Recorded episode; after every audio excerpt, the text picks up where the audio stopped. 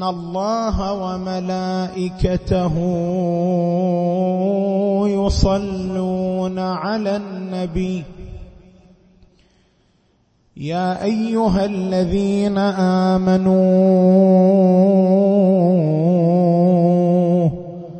صلوا عليه وسلموا تسليما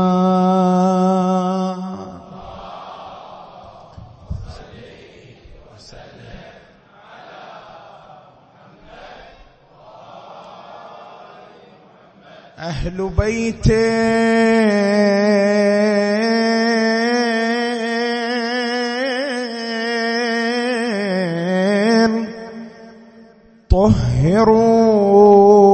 طهروا من دنس ولهم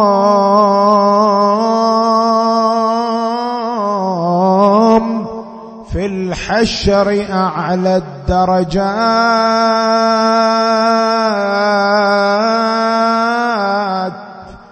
وإذا ما ذكروا في مجلس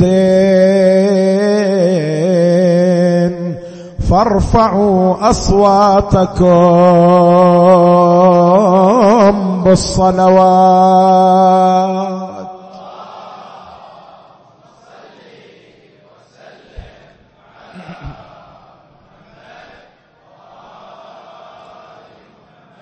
للزكي بن فاطمة.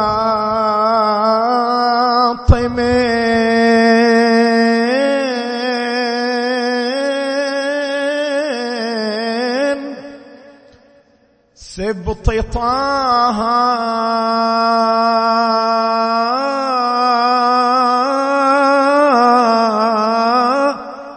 مكرمات أعيا الورى إحصاها.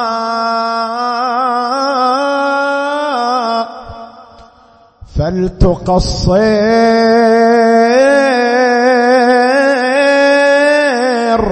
عن مدحه شعراء حسن حسن حسن نجل حيدر مجتباها من حوى كل ما حوت أنبياها.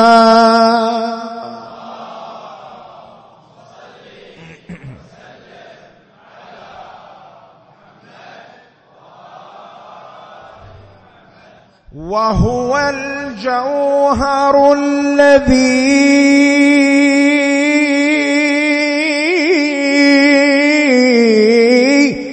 كان فردا. لم تدنس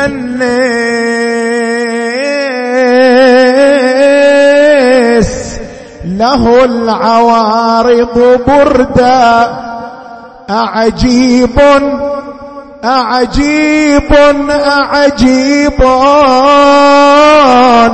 لو طاول النجم مجدا وهو أعلى الأنام أما وجدا.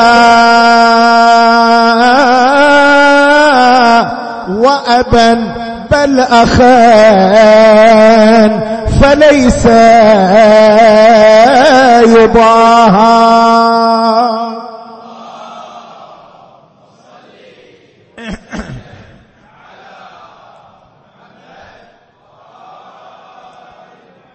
وهو الجوهر الذي كان فردا.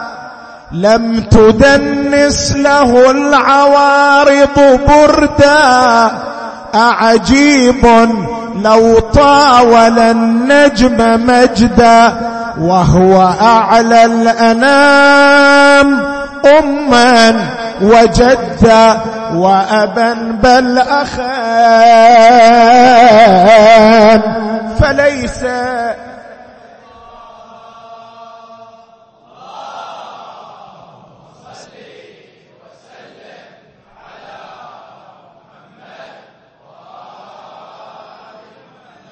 مجده.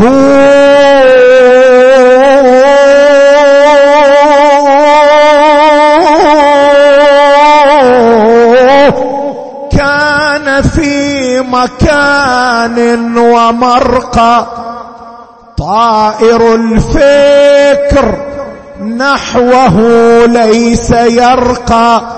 ذو معال ذو معال من جده قد تلقى أكرم الناس أحلم الناس أتقى هم كذا أكرم الورى أتقاها.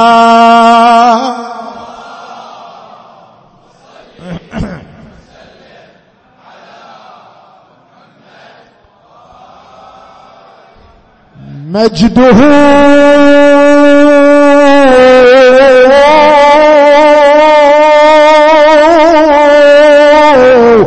كان في مكان ومرقى طائر الفكر نحوه ليس يرقى ذو معال من جده. قد تلقى أكرم الناس. أحلم الناس. أتقى. هم كذا. أكرم الورى.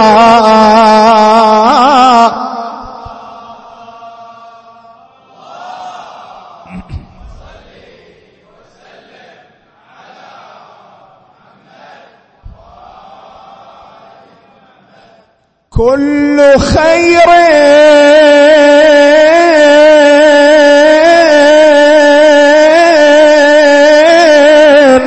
صدوره كان عنه. جل رب أمده.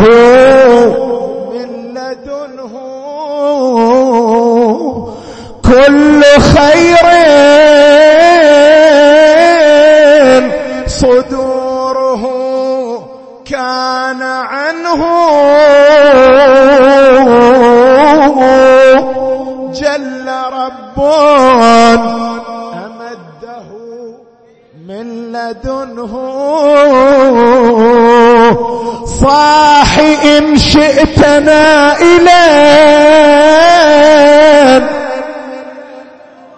فأقصدنه. جوده. غمر الوجود فمنه. يستمد البحر المحيط المياه.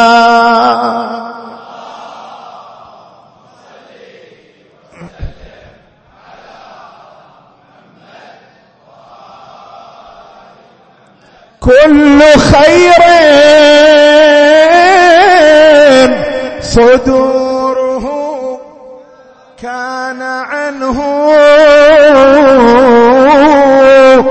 جل رب أمده. صاح إن شئتنا إليه.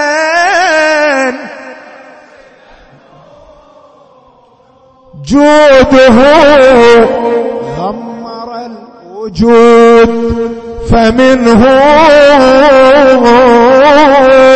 يستمد البحر المحيط المياه.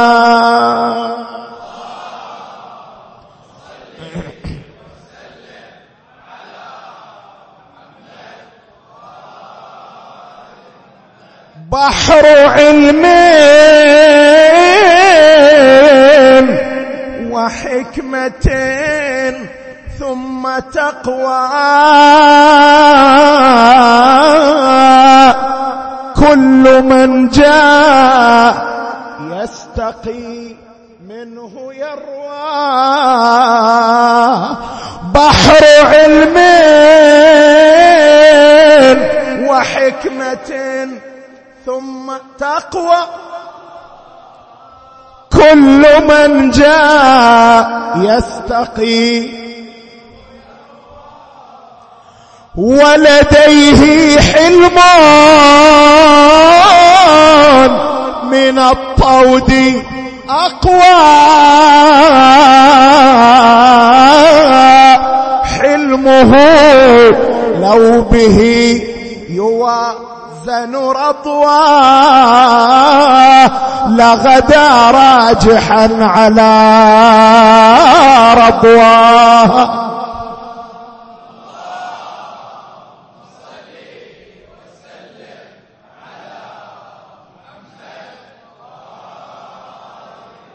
بحر علم وحكمة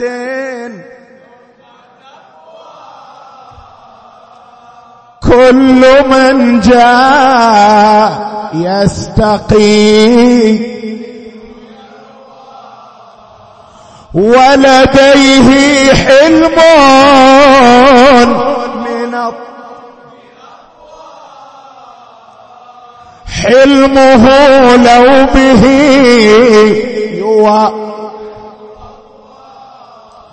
لغدا راجحا.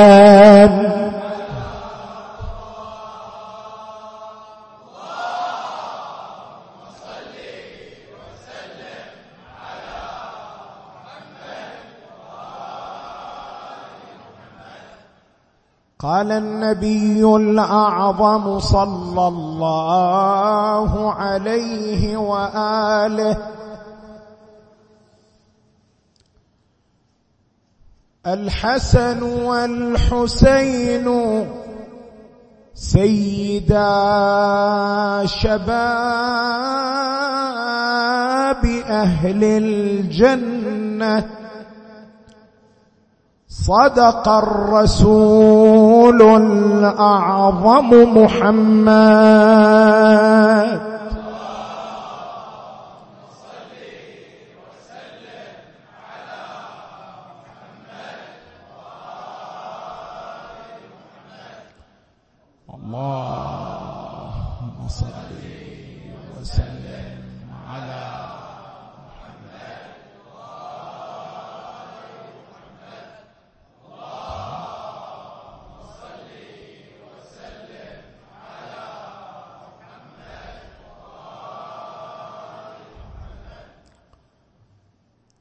على عادتنا في مناسبات أفراح الأئمة الطاهرين عليهم السلام.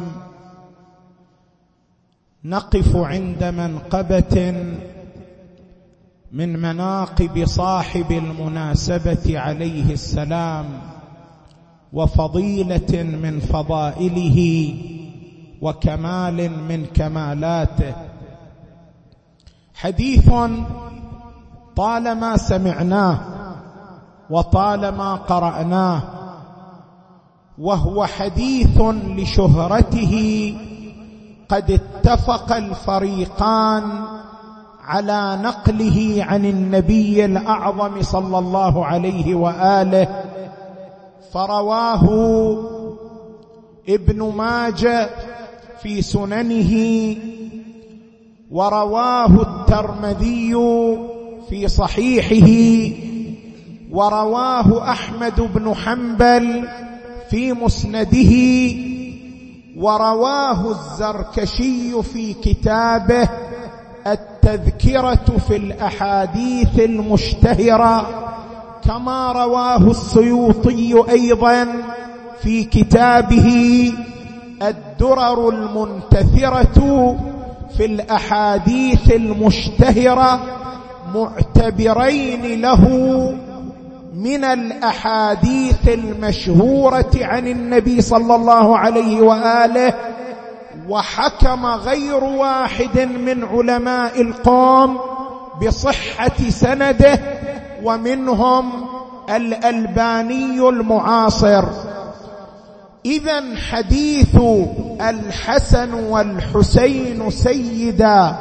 شباب أهل الجنة حديث مشهور قد استفاض نقله من طريق الفريقين.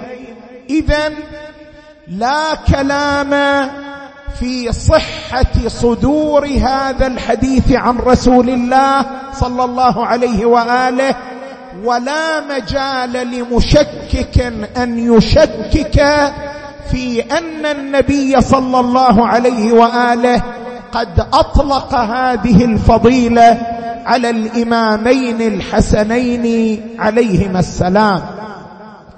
إلا أن الكلام كل الكلام ما الذي يقصده رسول الله صلى الله عليه وآله من وصف الإمامين الحسنين عليهما السلام بالسيادة. ما هو معنى أن الحسن والحسين سيدا شباب أهل الجنة؟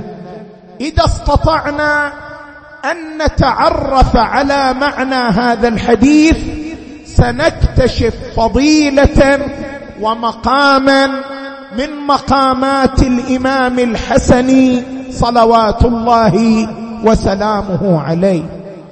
فما هو معنى السيادة؟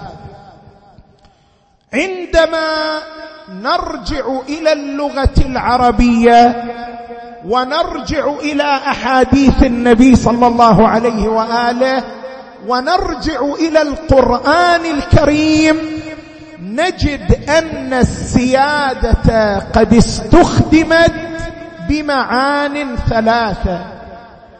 فما هو المعنى المقصود من هذه المعاني الثلاثة لرسول الله صلى الله عليه وآله في هذا الحديث المبارك؟ نقف عند هذه المعاني واحدا بعد آخر لنعرف المعنى المقصود منها حتى نصل إلى فضيلة من فضائل الإمام الزكي صلوات الله وسلامه عليه. المعنى الأول من معاني السيادة هو الأشرفية والأفضلية. ورد عن النبي صلى الله عليه وآله قال القرآن سيد الكلام. وورد عنه صلى الله عليه وآله قال إن يوم الجمعة سيد الأيام. تمحى فيه السيئات وتضاعف فيه الحسنات. وورد عنه صلى الله عليه وآله قال قد حضر شهركم هذا يعني شهر رمضان وهو سيد الشهور. هنا النبي وصف القرآن بالسيد وصف يوم الجمعة بسيد الأيام وصف شهر رمضان بسيد الشهور. ما معنى السيادة هنا؟ معنى السيادة هنا الأشرفية والأفضلية. فالقرآن أشرف الكلام وأفضله ويوم الجمعة أفضل الأيام وأشرفها وشهر رمضان أشرف الشهور وأفضلها. وهذا المعنى هو الذي استخدمه النبي صلى الله عليه وآله في أحاديث متعددة. أنا سيد ولد آدم ولا فخر. علي سيد العرب والعجم. فاطمة سيدة نساء العالمين من الأولين والآخرين.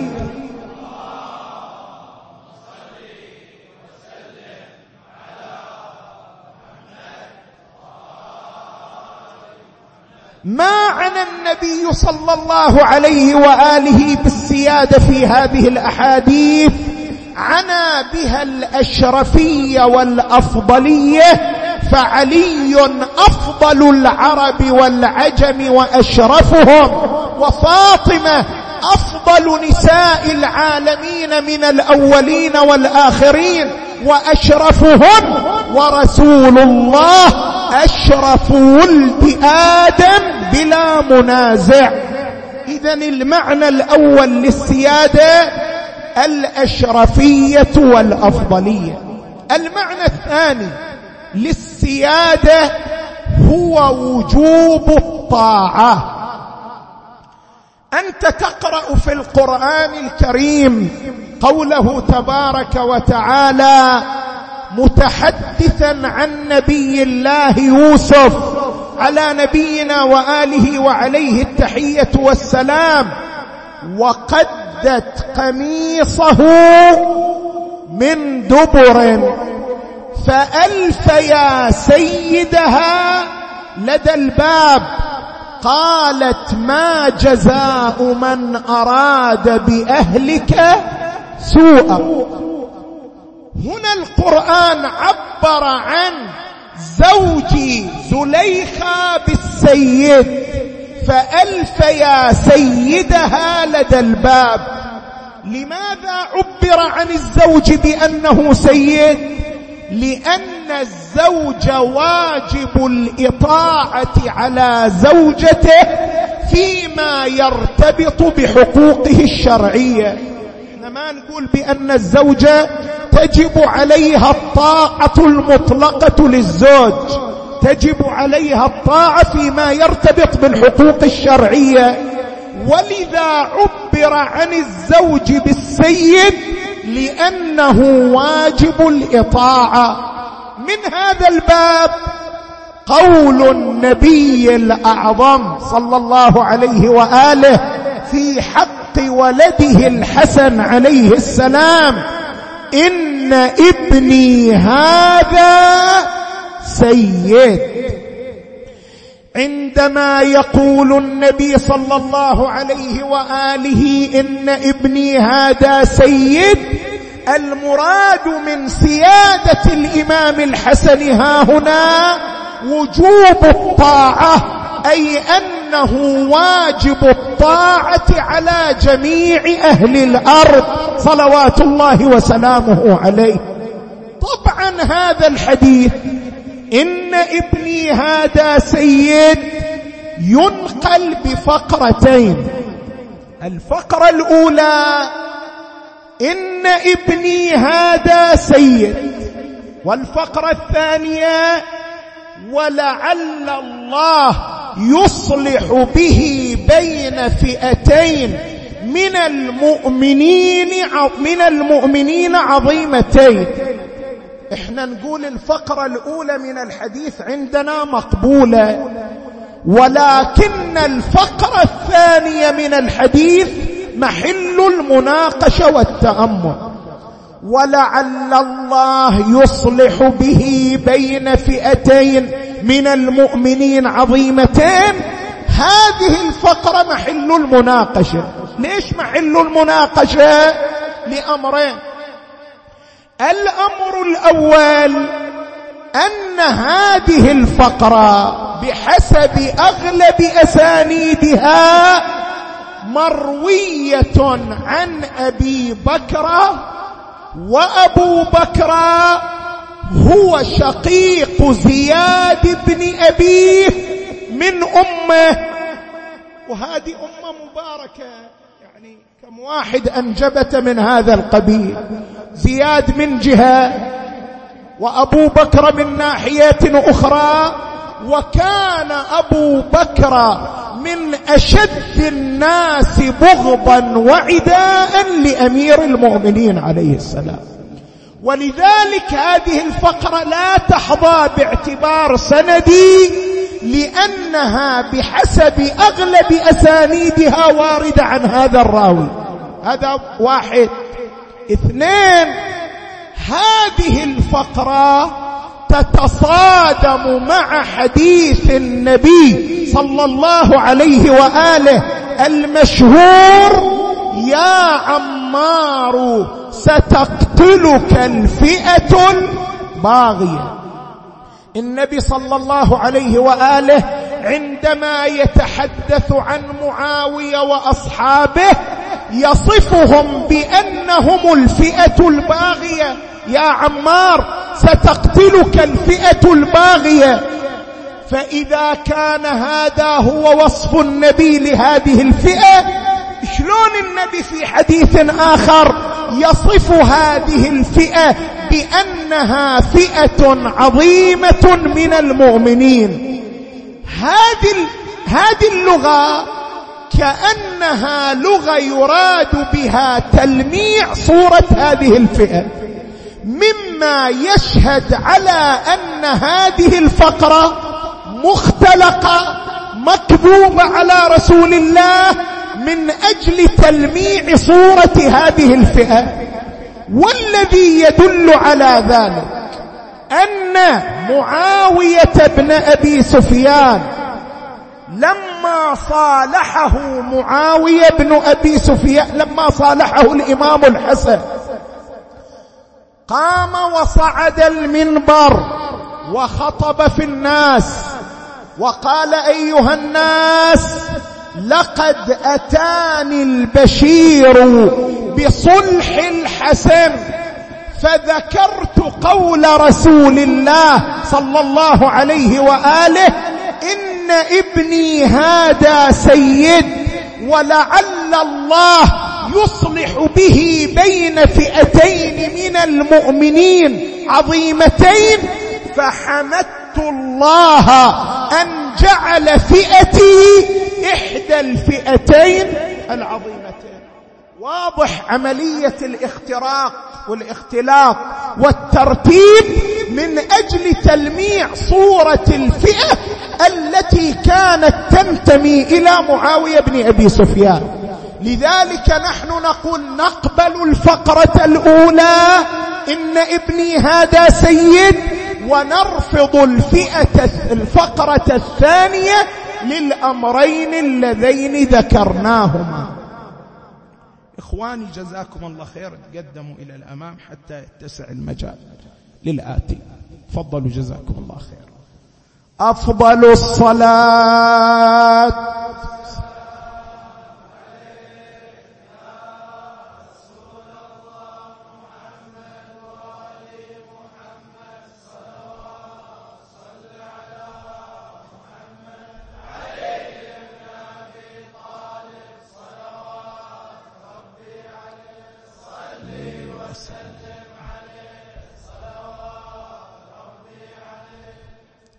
اذا المعنى الأول للسيادة الأشرفية والأفضلية. المعنى الثاني للسيادة وجوب الطاعة. المعنى الثالث للسيادة الحاكمية والسلطنة. فإن الحاكم والمالك والسلطان يوصف بالسيد. لماذا؟ لأن السيد هو من يسود غيره والحاكم لأنه يسود الآخرين يوصف بهذا الوصف. المالك يقال لمالك الأمة سيد لمالك العبد سيد. لأنه يسود هذا العبد وهذه الأمة يقال له سيد. والقرآن استخدم السيادة بهذا المعنى. إنا أطعنا سادتنا وكبراءنا فأضلون السبيل. هؤلاء لأنهم كانوا أصحاب نفوذ وكانوا يحركون الناس كما يريدون والناس يخضعون لهم لذلك عبر عنهم بالسيادة. إذا السيادة بمعاني ثلاث. أشرفية معنى وجوب الطاعة معنى آخر. الحاكمية والمالكية معنى ثالث. نعود الآن للحديث الشريف. الحسن والحسين سيدا شباب أهل الجنة. فما هو المعنى الذي أراده النبي صلى الله عليه وآله من هذه المعاني الثلاثة؟ التفت لي. نحن نقول بأن جميع هذه المعاني مقصودة لرسول الله صلى الله عليه وآله. رسول من يقول سيدا شباب أهل الجنة أي أنهما أشرف وأفضل أهل الجنة. لما يقول سيدا أهل الجنة أي تجب طاعتهما على أهل الجنة. لما نقول سيدا أهل الجنة يعني حاكمان وسلطانان على أهل الجنة. تقول شلون النبي أراد جميع هذه المعاني؟ خلي ببالك إياي شوية. هذه المعاني التي مرت علينا في القرآن والسنة وكلمات العرب هي في الواقع ترجع لمعنى واحد. سيادة ليس لها معنى متعدد. وإنما لها معنى واحد فقط. شنو هو المعنى؟ المعنى للسيادة هو التقديم. لما نقول سيادة سيادة معناها التقديم. لما نقول سيد سيد يعني مقدم. لكن هذا التقديم تارة يكون للأشرفية. وتارة يكون لوجوب الطاعة وتارة يكون للحاكمية والمالكية. يعني هنا اللي صار أن اللغويين قد اختلط عليهم المفهوم بالمصداق. شلون اختلط عليهم المفهوم بالمصداق؟ وهذا كثير ما يحصل لعلماء اللغة. دول اللغويون لما اجوا يحددوا المعاني هم يتتبعون موارد الاستعمال. شوفوا هذه كلمة سيد في لسان العرب. استخدمت بأي معنى؟ هنا شوفوها استخدمت بمعنى الأشرف هنا بمعنى الأفضل هنا بمعنى واجب الطاعة. فيتصورون أن هذه معاني مستقلة. والحال هي ماذا؟ ليست معاني مستقلة بل هو معنى واحد معنى التقديم. إنما هذا المعنى تارة يستخدم لبيان التقديم الشرفي وتارة يستخدم لبيان التقديم السلطاني الحكومتي. وتارة يستخدم لبيان التقديم في مقام الإطاعة فهو معنى واحد وليست معاني متعددة. سيادة يعني تقديم سيد يعني مقدم. إنما هذا مقدم لشرفه هذا مقدم لوجوب طاعته هذا مقدم لحاكميته ومالكيته. اذا النبي من جو قال الحسن والحسين سيدا أهل الجنة فإنه يريد أن يقول الحسن والحسين مقدمان على جميع ماذا؟ أهل الجنة. لكن مقدمان من أي ناحية؟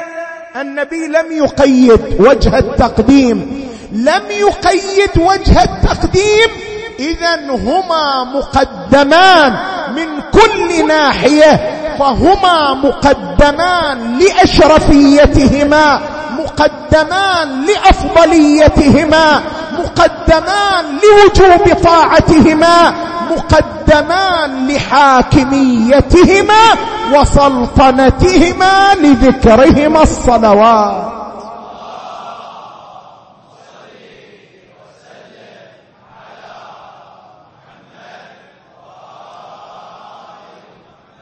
يجي واحد يطرح سؤال يقول لما تقولوا الحسن والحسين عليهما السلام مقدمان على أهل الجنة بالأشرفية والأفضلية هذا واضح. لكن لما تقولوا الحسن والحسين مقدمان على أهل الجنة بالحاكمية والمالكية شلون هذا نتصور له معنى؟ كيف يعني أن الحسن والحسين لهما الحاكمية والسلطنه على أهل الجنة؟ شلون هذا نتصوره قل هذا نتصور من خلال حديث الكساء. لما يجي الإمام الحسن يسلم على جده النبي صلى الله عليه وآله. جده النبي بما يجيبه؟ وعليك السلام يا ولدي وصاحب حوضي. النبي يعبر عن الإمام الحسن عليه السلام بأنه صاحب حوضه. يجي الحسين عليه السلام يسلم على النبي صلى الله عليه وآله بما يجيبه. وعليك السلام يا ولدي وشافع أمتي. اذا النبي أعطى الحسنين وسامين. الحسن صاحب الحوض والحسين ماذا؟ شافع الأمة. انجي إلى هالوسامين. الحسين شافع الأمة. واضح. بمعنى أن المذنبين لا يتجاوزون النار إلى الجنة إلا بشفاعة باب الرحمة الواسعة أبي عبد الله الحسين لذكره الصلوات.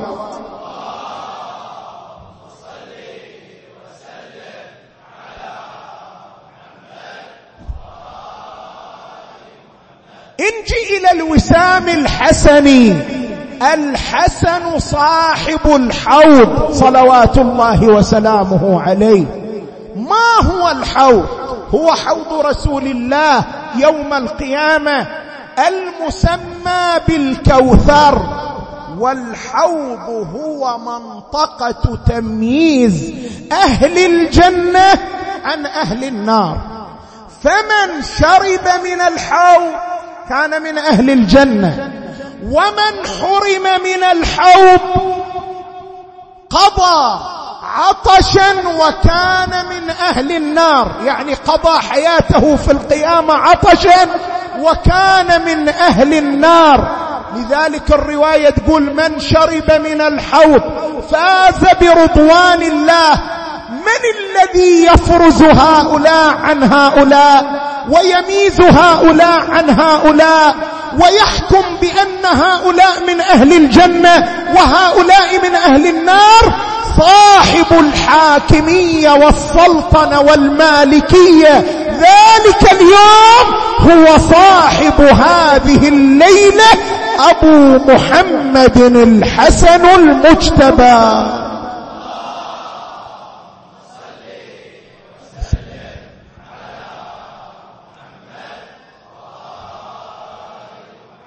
فهما سيدا شباب أهل الجنة هما الاشرف وهما الأفضل وهما من تجب طاعتهما على أهل الجنة وهما الحاكمان السلطانان. صلوات الله وسلامه عليهما. في ذلك اليوم رزقنا الله شفاعتهما. والشرب من حوضهما ولا فرق بيننا وبينهما طرفة عين أبدا. اللهم صل على محمد وآل محمد. اللهم صل على محمد وآل محمد.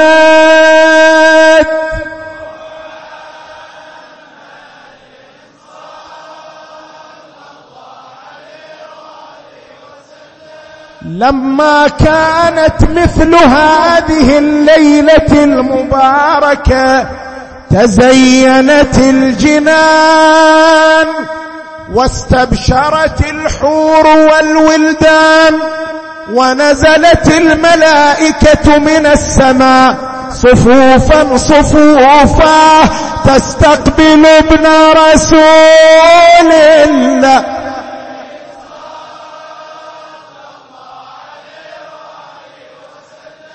اللهم صل على محمد وآل محمد.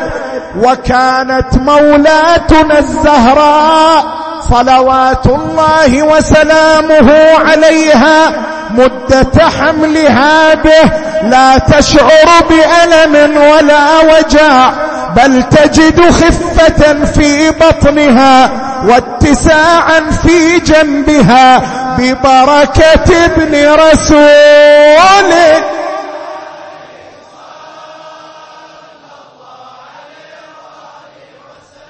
اللهم صل على البشير النذير والسراج المنير يا سامعين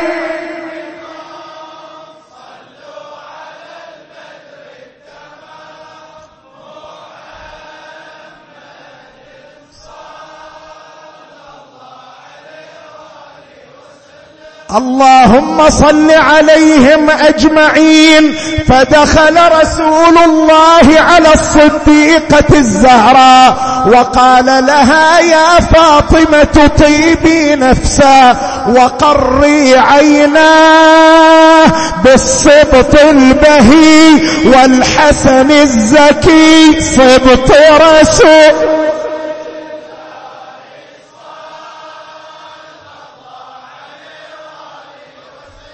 اللهم صل عليهم أجمعين فلما كانت هذه الليلة وحان وعد الله تعالى بظهور النور المبارك كان رسول الله صلى الله عليه وآله يترقب. فبينما كان النبي يترقب وبينما كانت الزهراء تنتظر وبينما كانت الملائكة تستقبل وبينما كان الله في عرشه يرحب وإذا بالإمام قد سطع.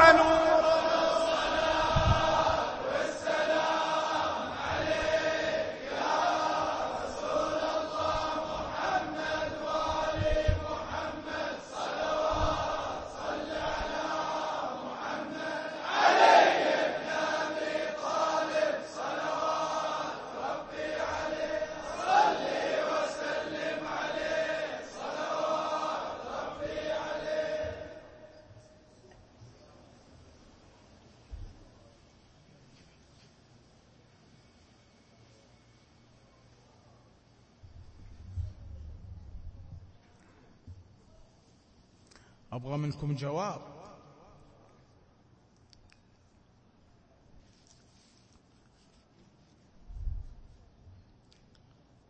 إلى البقيع.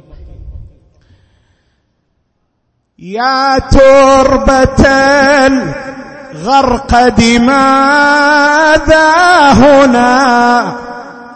منها هنا ينبع نهر السنة يا تربة الغرق دماء منها هنا ينبعنا.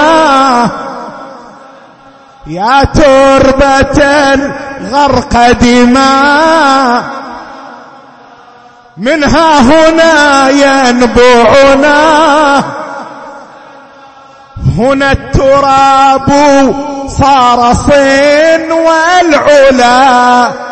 بها به الله جميع الدنا هنا التراب صار صين. بها به الله جميع. اتفاقي وياكم أقول البيت مرة واحدة تحفظوه. مرة الثانية أنتم تقرأوا وياي. يا تربة الغرق دماء. منها هنا ينبعنا. يا تربة الغرق دماء. منها هنا ينبعنا. هنا التراب صار صين والعلا. بها به الله جميع الدنا هنا التراب. صار بها به الله. هنا التراب. صار صين والعلا. بها به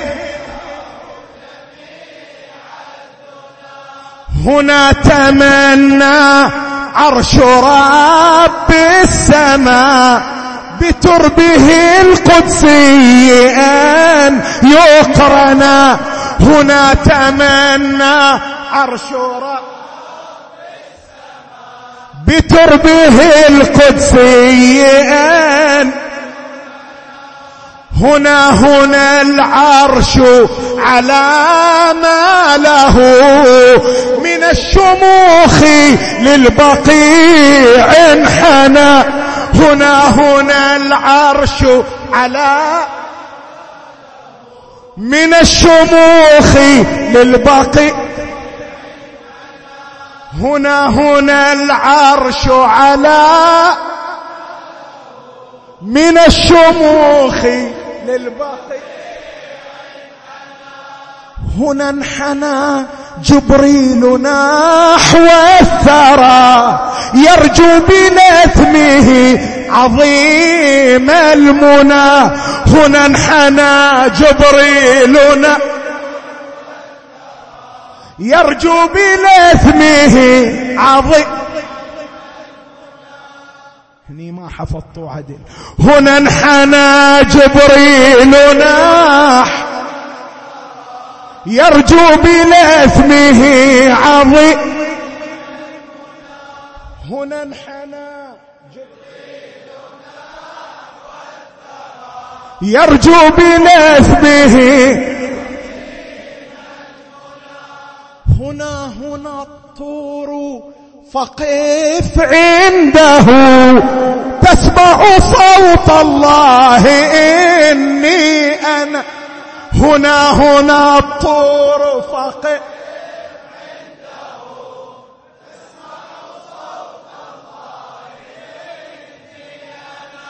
هنا انحنى جبريل ناح يرجو بنثمه عظيم.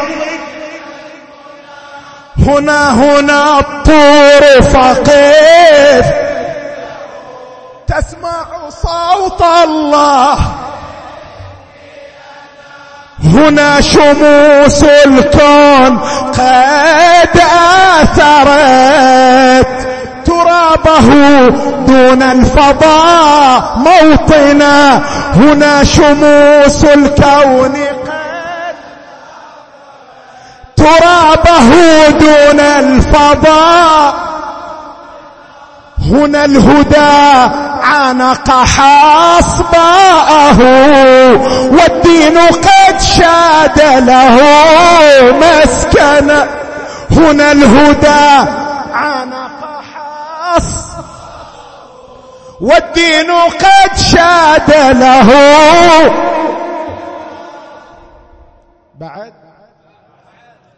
هالبيتين فيهم غلاقة شوي.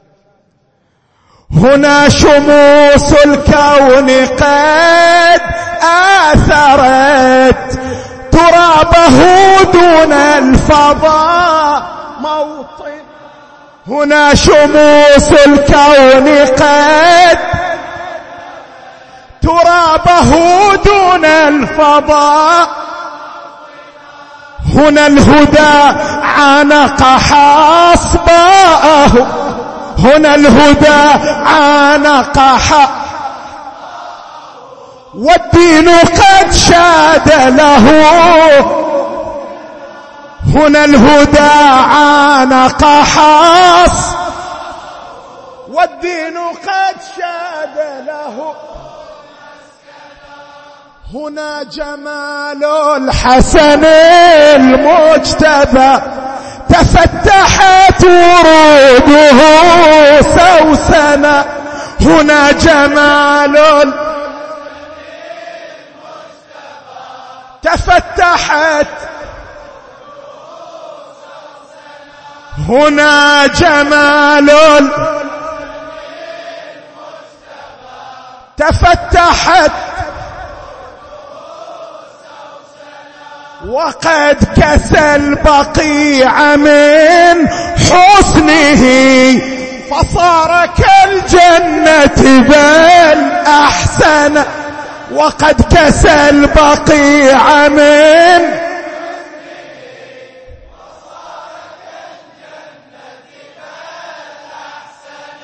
هنا جمال الحسن.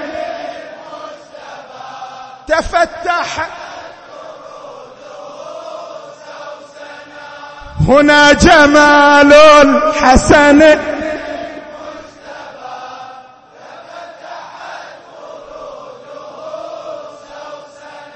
وقد كسى البقيع من حسنه فصار كالجنة وقد كسى البقيع من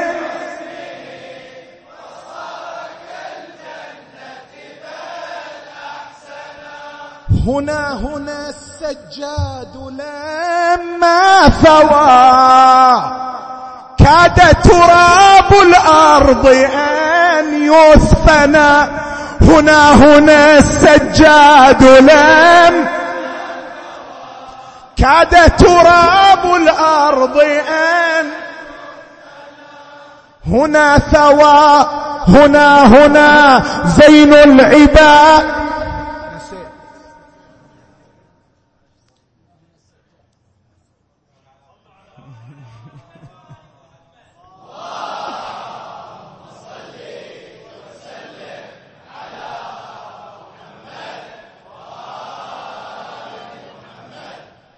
بعد ثانية. أتذكر.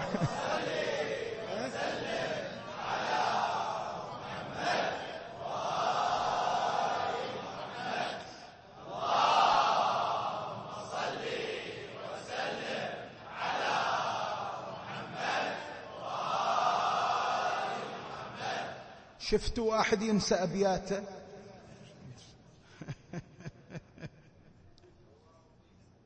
إيه هذا واحد صابني بعين.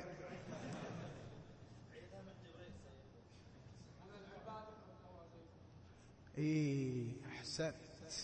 منو اللي قال؟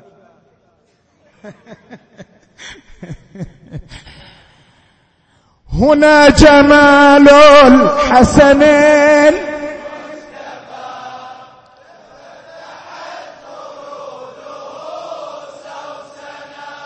هنا جمال الحسن المجتبى.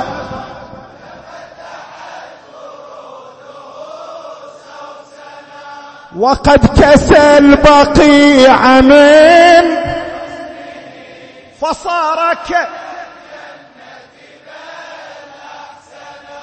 هنا هنا السجاد لما ثوى. كاد تراب الأرض أن هنا العباد قد سوى زينهم بل من به العالم قد زين. هنا هنا هنا العباد قد سوى بل من به العالم قد هنا هنا أم الكتاب التي أودع فيها علم ما كونا هنا هنا أم الكتاب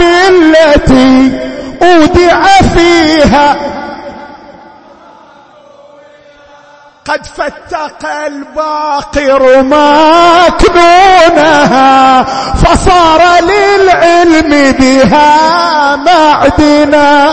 قد فتق الباقر ما فصار للعلم شبيته. إذا صاحب الشان نسى. أعيد لو ما يحتاج.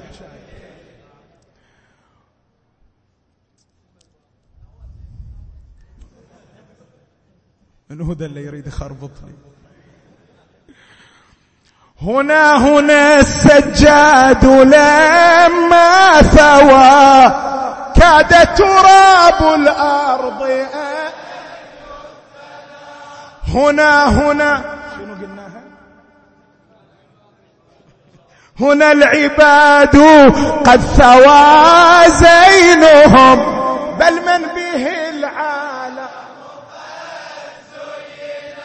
هنا هنا أم الكتاب التي أودع فيها علم ما قد فتق الباقر ماك فصار للعلم بها. هنا هنا أم الكتاب. أودع فيها علم ما. قد فتق الباقر ماك. فصار للعلم بها. هنا هنا هنا هنا هنا اللوح الإلهي في خزائن الصادق قد خزنا هنا هنا اللوح الإلهي في خزائن الصادق قد هل قلم القدرة قد خطه أم جعفر هو الذي دور هل قلم القدرة قد أم جعفر؟ زين هم هذا زين. أم جعفر الصادق؟ هنا هنا اللوح الإلهي في خزائن الصادق. هل قلم القدرة قد أم جعفر الصادق هنا هنا هنا هنا لا ينتهي عدها. فقف وقل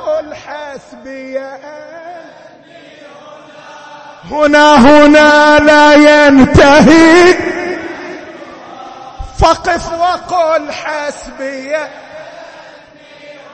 أفضل الصلاة.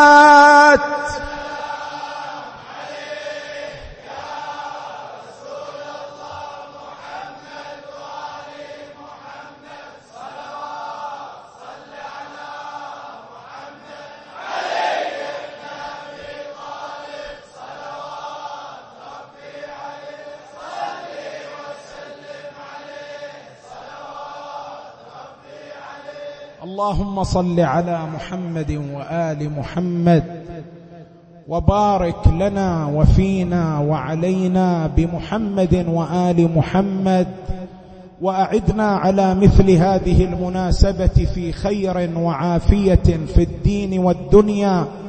اللهم إنا نسألك وندعوك بصاحب هذه الليلة.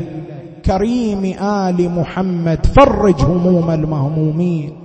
اقض حوائج المحتاجين اشف مرضى المؤمنات والمؤمنين فك الأسرى والمسجونين ارزق المحرومين من الذرية الذرية الصالحة يا رب العالمين احفظ مراجع العظام والعلماء العاملين وجميع شيعة أمير المؤمنين في كل مكان. ورد كيد أعدائهم إلى نحورهم يا رب العالمين. اجعلنا في هذه الليلة المباركة من عتقائك من النار وسعداء خلقك بمغفرتك ورحمتك ورضوانك يا كريم. وإلى موت العلماء الأعلام والشهداء الكرام والحاضرين والمؤسسين والمؤمنين والمؤمنات نهدي ثواب الفاتحة تسبقها الصلوات أفضل الصلاة.